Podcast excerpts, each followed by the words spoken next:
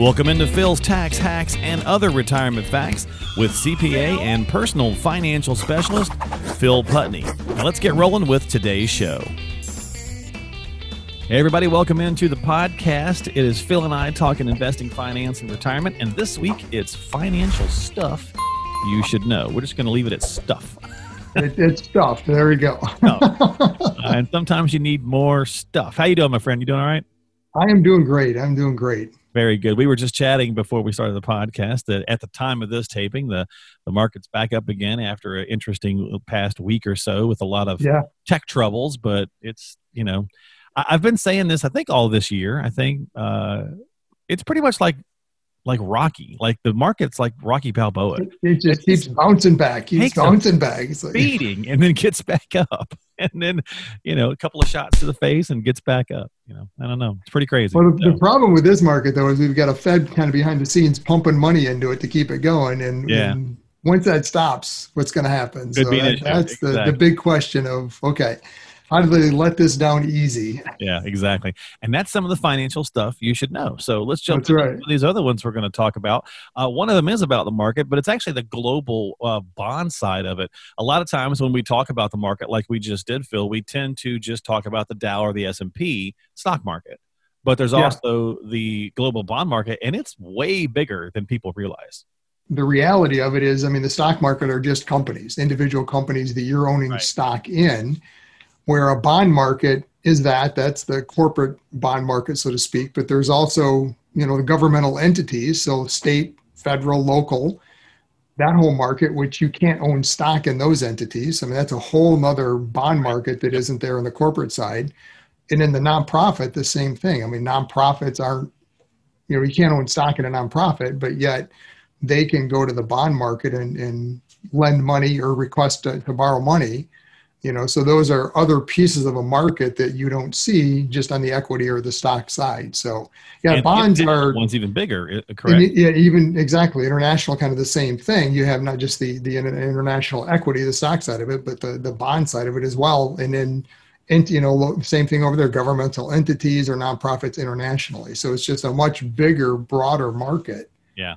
You know so don't when you're thinking of bonds it's not the aggregate bond index. I mean, that's kind of the, you know, here's the aggregate, but look at what's in there and what, what are the options we have inside bonds. Okay. Right. often they get grouped in as one.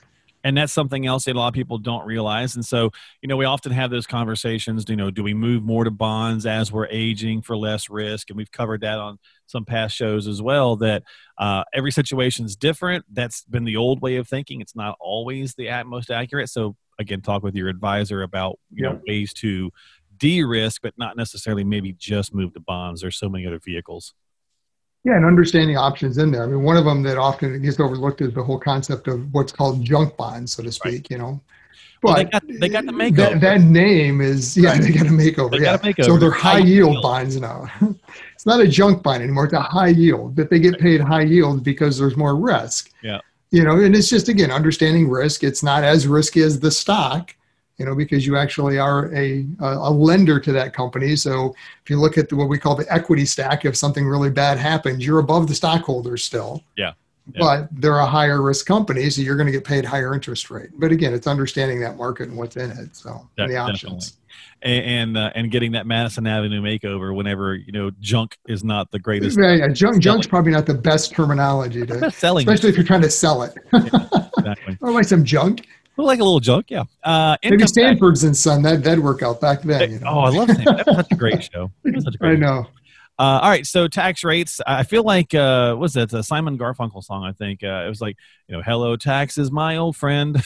yeah.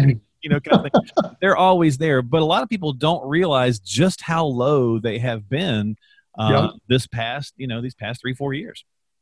Yeah, I mean, it, it, doesn't matter, you know, when you've been in uh, an economy or a market. You ask anyone, how you know, how how are taxes? Oh, they're always too high. They're too high. You know, ask somebody today, I'm paying too much tax. It's you know, it's never like oh, it's great.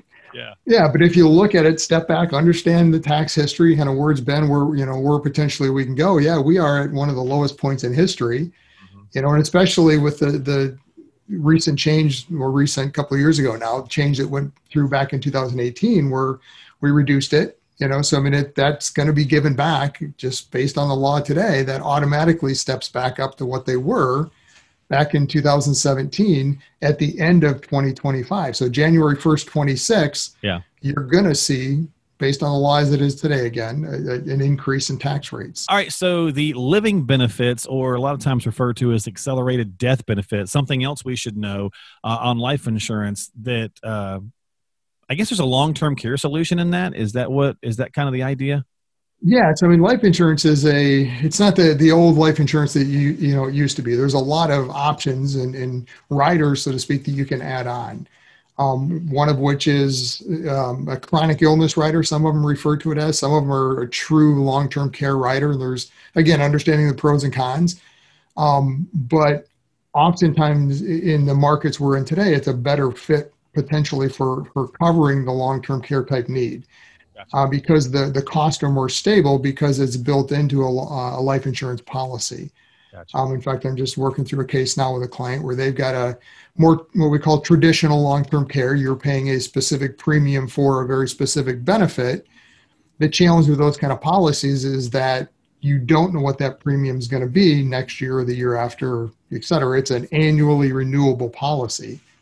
So you're locked into it as long as you keep paying that premium but by the way we don't know what that's going to be next year you know the year after. They can always send you the notice and say yeah we've done the analysis and we don't have enough reserves so we're going to have to charge you another 6% or 8% or hmm. unfortunately 30 40% we've seen some clients have increases because they just weren't priced right to begin with so. Wow. Yeah and that would be no fun. So that's a hefty yeah, so that's where again understanding options, looking at the potential for you know having a life insurance policy with a chronic illness type rider. Is that a better fit? Okay, could be. I, understanding pros and cons is all it comes down to. Pros and cons and financial stuff you should know is today's topic.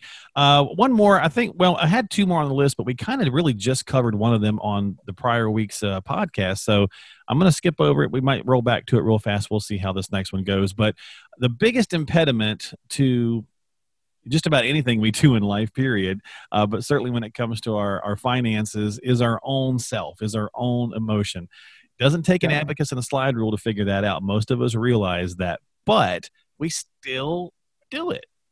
Yeah. Yeah. I mean, it's, that's where an advisor helps. You know, I mean, if you do have a financial advisor that you've worked a plan together with, you know, they're, if nothing else, a sounding board, you know, so when you're, looking at the the market every day and it's down and it's down and it's down and you're realizing okay i don't know if i can yeah hold on here. What's going on? Your nails are going down the board. You know thinking this is i can't do this anymore. Right. You know that's where the the advisor hopefully can be a sounding board to say look hold on. Don't make an emotional decision. Don't jump in.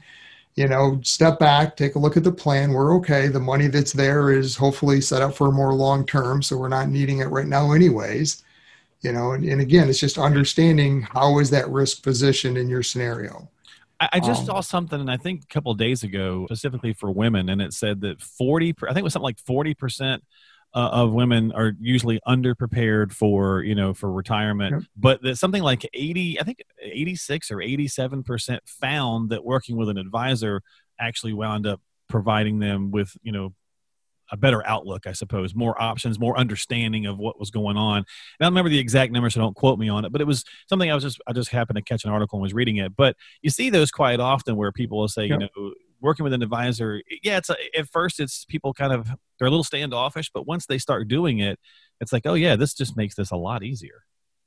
Yeah, and I, I encourage that uh, you know clients I'm working with all the time to take that understanding for what happens if you know one spouse passes. Because too often we have you know maybe the the uh, spouse that was the primary breadwinner is very financially knowledgeable and they've handled finances and managed the 401k and they've got the plan and they might have even you know worked with an advisor to better understand conversions and you know all the different pieces in it. But they're thinking yeah I, have got this. I, I can handle it. I've done it all these years. And maybe that's the case and they're doing a great job. But what happens if something happens to you? I mean, that's a big risk because is your spouse going to be able to step in and do that? So, I mean, if nothing else, have that relationship to check in every year or so for kind of that safety net that in the event something does happen, your spouse is not just left with this basket of stuff that you were managing and you knew what you were doing, but now they're like, I have no idea what's going on. All I know is I was able to buy groceries and we were going out and everything was good. Right. You know, and now I have know where the you know where the money's coming from and Yep. yeah, I don't have a plan. So. And gender has no bearing on it because it doesn't matter who's really in charge of it. Just Right. making sure the other person is clued in. I was just using those stats because it was just something I was just reading the other day. We do Right. tend to see that it typically is is the male in the situation, but you know it's kind of not funny. always the I, case, yeah. I do this for a living, and yet my wife handles most of the stuff. So you know, you just never know how situations are going to play out. You know, even if there's one of them that's very involved financially and understands it, the other one doesn't want anything to do with it. Let's at least have them in a couple of the meetings when we, we deliver the plan and go through the details at the end, at least that one too, so they understand here's the plan, we've got it. This is how it works. You know, do you have any questions? It's the car analogy. You don't have to understand how the combustion engine works to understand how to drive a car. So just know the car. Like just know the know the car, know the features, what Yeah. you know, know that there's a plan and it's covered. Yeah. So and don't worry about what's under the hood. You know, if that's not your thing, if you want to know, Right. great. You know, but if you don't, then that's fine too. But just understand how to, you know, drive the car, so to speak. And uh, and that'll do it for this week. That's some financial stuff you should know on here on Phil's Tax Hacks and other retirement facts.